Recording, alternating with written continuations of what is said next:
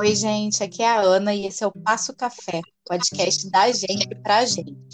Hoje o assunto é moda e quem tá comigo é a princesa da comissão de frente da Beija-Flor, Rafaela. Ê, Rafa! Dá um oi, gente! Oi, gente! O que mais? Não sei o que mais.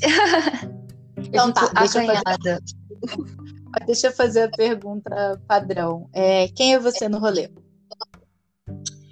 Oi, gente. Eu sou a Rafa. Eu tenho 26 anos. Eu sou designer de moda formada e também produtora. E nas horas vagas sou algumas outras coisinhas, tipo maquiadora também e um pouco de fotógrafa. Sou um pouquinho de tudo dessa área aí da arte mesmo. Hostess das festas de sofá. Sim, ainda tem essa parte também. Eu trabalho com moda já desde que eu saí do meu ensino médio, né? Eu trabalho junto com a minha mãe na área de noivas. Nós temos um ateliê de noivas, onde eu faço a parte de bordados e de acabamentos e, enfim, a parte toda de manual, né, da noiva. E recentemente, tem um aninho, indo para 2, que eu abri a minha marca e hoje eu vivo em função dela, né? Ainda do ateliê também, porque as noivas não param, ainda bem, continuem casando. Mas só hoje eu que não caso, gente. Mas já temos tudo planejado para quando você casar. Já temos um vestido maravilhoso. Já temos tudo friamente calculado. E aí é isto, hoje eu vivo trabalhando para minha marca, principalmente, e com as minhas noivas, e também com a fotografia, junto com o Roger, vulgo meu marido, que é fotógrafo, e fazendo as produções e tal, trabalhando junto com ele. É isto, acho que... Rafa...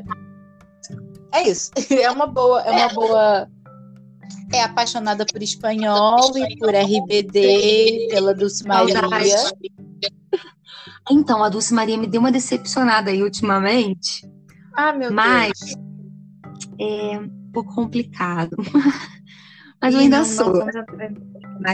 Não vamos entrar em detalhes. Depois você me conta no WhatsApp, então. Mas ainda sou apaixonadinha. A Rafa, eu conheci a Rafa no primeiro ano do ensino médio, já aí seus bons 12, 13 anos atrás, socorro. 12 anos e meio, quase 13. Esse ano a gente faz 10 anos de formada no ensino médio. E eu conheço o Roger, marido dela, desde que nós usávamos fraldas, porque a gente estudou junto no maternal. Mas conheço a Rafaela, eles são donos de um dos 2 sofás maravilhosos. Sofás maravilhosos da nossa galerinha. O outro sofá maravilhoso pertence à Ingrid e ao Rafael. Só um adendo, gente, porque se eu pudesse eu vivia nesses sofás. Enfim, e a Rafa, como ela falou mesmo, tem toda essa trajetória de moda, sempre foi muito estilosa, soube das tendências sempre. E a Rafa trabalhava com a mãe dela, né? Acho que desde antes do ensino médio, do terceiro ano, você já, pelo menos, fazia os croquis junto com a sua mãe, auxiliava no ateliê, né? Já, eu trabalho, na verdade, assim, diretamente com ela foi depois do ensino médio, porque foi quando ela também parou de trabalhar fora e ficamos com o ateliê juntos. Mas eu sempre auxiliei ela desde muito nova, assim. Acho que o período que eu trabalhei menos com ela foi no início de ensino médio, que foi quando ela estava trabalhando direto no Rio, assim, na empresa lá no Rio. Mas antes disso, eu lembro, assim, eu tenho memória de novinha, eu fazendo lacinho para botar em vestido de dama, sabe? Então, ai, que lindo! Acho que desde bem pequena eu estava ali envolvida no meio das costuras e das coisas junto com ela. Rafaela sabe fazer uma coisa que eu nunca consegui fazer, que é... Eu não consigo costurar com linha e agulha direito, gente. Não consigo. Fica uma titica. Minha mãe já tentou me ensinar várias vezes, minha avó. O meu irmão aprendeu, eu... É uma titica. Eu me viro, mas me viro mal. Linha e agulha já não. É uma parte de mim, assim, porque... Os bordados já são todos na linha agulha, e para minha marca eu trouxe basicamente os meus acabamentos todos assim também, né? Então, de linha e agulha para ficar bem, a gente consegue botar mais certinho ali e tal. Acho que fica mais...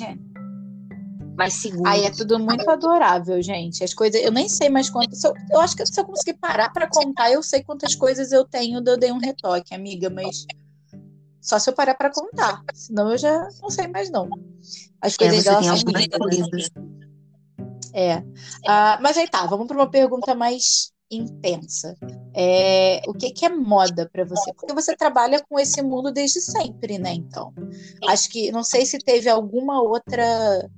Teve alguma outra coisa que você quis muito fazer ou que você viu como a sua realidade? Ou sempre foi a moda? Então, existiu um eu no ensino médio, lá na época dos testes vocacionais, existiu um eu que cogitou engenharia ambiental. Por que isso? Não sei te explicar 100%. Eu acho que eu te dei a mão nessa época. Eu acho que eu te dei a mão. Eu já pensei em fazer engenharia ambiental também. Por quê? Eu acho também que veio uma... Porque na época eu trabalhei com a minha irmã num projeto que ela fez para a UERJ e eu fui assistente dela numas pesquisas. Aí eu acho que eu fiquei meio que envolvida, sabe? Porque ela estava trabalhando um pouco com essa questão de meio ambiente e tal, não sei o quê. Aí eu fiquei meio que envolvida. E um eu que tentou fugir da moda cogitou essa possibilidade aí. Mas, assim, foi uma coisa muito rápida que passou e eu falei, não, realmente não é isso. E no final das contas eu só segui meu fluxo pra moda mesmo. Porque foi bem isso. Eu sempre fui muito envolvida, só não sabia. Eu já sabia que seria o que eu ia adotar mesmo pra minha vida, né? Tipo, depois. Só não sabia exatamente pra que área eu ia acabar seguindo, né? Então, acho que eu acabei também, no final das contas, misturando um pouquinho as coisas. Mas eu sabia que no final das contas ia dar em moda de alguma maneira. Tanto que depois até para a sala de aula você acabou indo, né? Tanto quanto como aluna, quanto até como professora, né? Como tutora, talvez, né? Instrutora. O que é muito legal, que são caminhos que você pode ir trilhando também, né? São diferentes. Sim, e foi assim, de um jeito que eu não imaginava que pudesse acontecer. Foi até, tipo, a primeira vez que eu fui, na verdade, todas as vezes que eu fui, né, mas a primeira vez que eu fui, que foi a convite da minha antiga coordenadora, para poder fazer um workshop na área de bordado, esses workshops de férias, né, que a faculdade costuma fazer, de semana de moda de férias. Aí eu fiz esse workshop na área de bordado, que a gente fez umas aplicações, eu ensinei umas coisas de bordado pro pessoal. Aí teve uma vez que eu fui já pra sala de aula mesmo, como para substituir, para render uma professora que teve algum imprevisto, não pôde ir. E aí eu fui pra sala de aula mesmo, então assim, já foi diferente tanto do que eu já tinha feito, pro que eu imaginava, né? Porque eu já estava tendo que criar uma aula, coisa que eu nunca tinha pensado em fazer, mas ao mesmo tempo super confortável, porque eu estava 100% dentro da minha área ali, né? Então eu estava 100% confortável também. E agora a última vez que eu fui foi até bem mais gostoso, porque eu fui para falar especificamente da minha marca, sabe? Então... já deu aquele quentinho no coração maior de estar, tipo, na sala de aula, podendo falar para outras pessoas da minha marca, da construção da minha marca, do que eu pensei ser importante para ela, e ensinar algumas coisas de quebra também para as meninas. Então foi, assim, bem legal. Ai, que maravilhosa! Eu queria ficar te enaltecendo para sempre, Rafaela. A gente nem vai falar da questão da maquiagem, da escola de samba e tudo mais. Tá, mas aí vamos àquela questão que eu já ia puxar um tempo atrás e a gente entrou em outro assunto, enveredou para outros caminhos, mas o que é moda para você? Vamos fazer essas perguntas padrão, porém filosóficas. Então, é uma pergunta realmente, tipo, bem padrão e que dá para viajar muito, porque assim, rispidamente falando, tipo, o que é moda é o que a gente veste, ponto. Independente de como a gente veste e de que forma a gente veste, é aquilo que é moda. que hoje é chamado de moda, mas que, né, já recebeu outro nome no início de tudo, né, que era indumentária. Então, assim, ao pé da letra falando, é o que a gente veste. Só que, quando a gente dá aquela viajada, a moda, ela nada mais é do que contar uma história de alguma maneira, né? Tipo, através daquela pessoa. Porque a gente, apesar de existir, tipo, um padrão, uma coisa que, entre aspas, esteja na moda, né? Tipo, vamos usar a calça tal porque ela tá na moda. Mesmo que existam, tipo, 6 pessoas usando a mesma calça, cada uma vai estar contando uma história diferente daquilo, sabe? Então, e isso é uma coisa que eu fico doida, né? Poder ver uma história sendo contada através do que a pessoa está vestindo, através daquilo que a gente chama de moda mesmo. Porque a pessoa veste a personalidade dela, a pessoa veste o que ela está sentindo naquele dia, porque tem dia que a gente está completamente animado, então normalmente a gente sai de casa mais colorido, a gente sai de casa mais em cores mais vibrantes. Tem dia que a gente está mais fechado, então a gente sai normalmente, se a gente for parar para analisar, a gente sai normalmente em tons mais fechados, em tons mais neutros. Então tudo isso reflete muito, então acaba sendo muito além do vestir mesmo, do só, tipo, moda é o que a gente veste, sabe? Acho que é isso. Você falando agora você falou, porque o dia que a gente tá mais fechado, mais isso, mais aquilo, a gente veste cores diferentes e coisas diferentes, né? Acho que é muito isso, né? Eu não penso a respeito de, né, teorizo sobre, eu tô saindo de preto hoje porque eu tô emo, por exemplo, ou porque eu quero desaparecer, ou, sei lá, eu vou sair de... Agora passar batom não dá mais, né? Mas, tipo, passar um batom vinho, uma coisa assim, porque eu quero chamar atenção, ou, sei lá, não sei. Eu acho que é de uma forma muito instintiva. Né? Exatamente, eu acho que é de uma forma muito instintiva. Tanto que, às vezes, quando a gente quer, tipo, mais pra baixo, eu preciso de alguma coisa pra me animar. Normalmente, a gente quer botar coisas mais...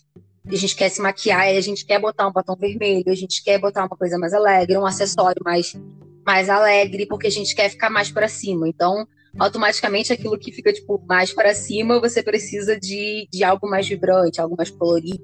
Então, acho que nosso subconsciente já traz aquilo pra gente, sabe? Então, eu acho que é muito mais do que só pegar e vestir, sabe? Tá tudo muito interligado. É muito legal ver como a gente gosta. A gente, quando eu falo, são cada pessoa, né? Como cada um defende e tem eu consigo ver o brilho nos seus olhos falando da moda, porque é algo que você estuda, que você ama e que você entende além do leigo. E é muito legal a gente ver isso com tudo. Eu posso passar...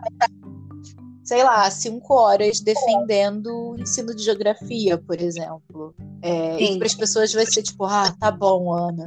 Mas o olhar é muito bonito, né? Sei lá, eu acho que é muito bonito sentir quando a gente consegue sentir o carinho que alguém tem por alguma coisa. E eu sinto esse carinho de você pela moda, né? Esse cuidado muito grande. Talvez por isso a sua marca faça tanto sucesso, né? Para quem conhece... É aquele clichê, né? Quem conhece ama. Mas é isso. Eu tento transpassar aí, né? Na verdade, o máximo possível desse meu carinho, assim, para as coisas que eu faço.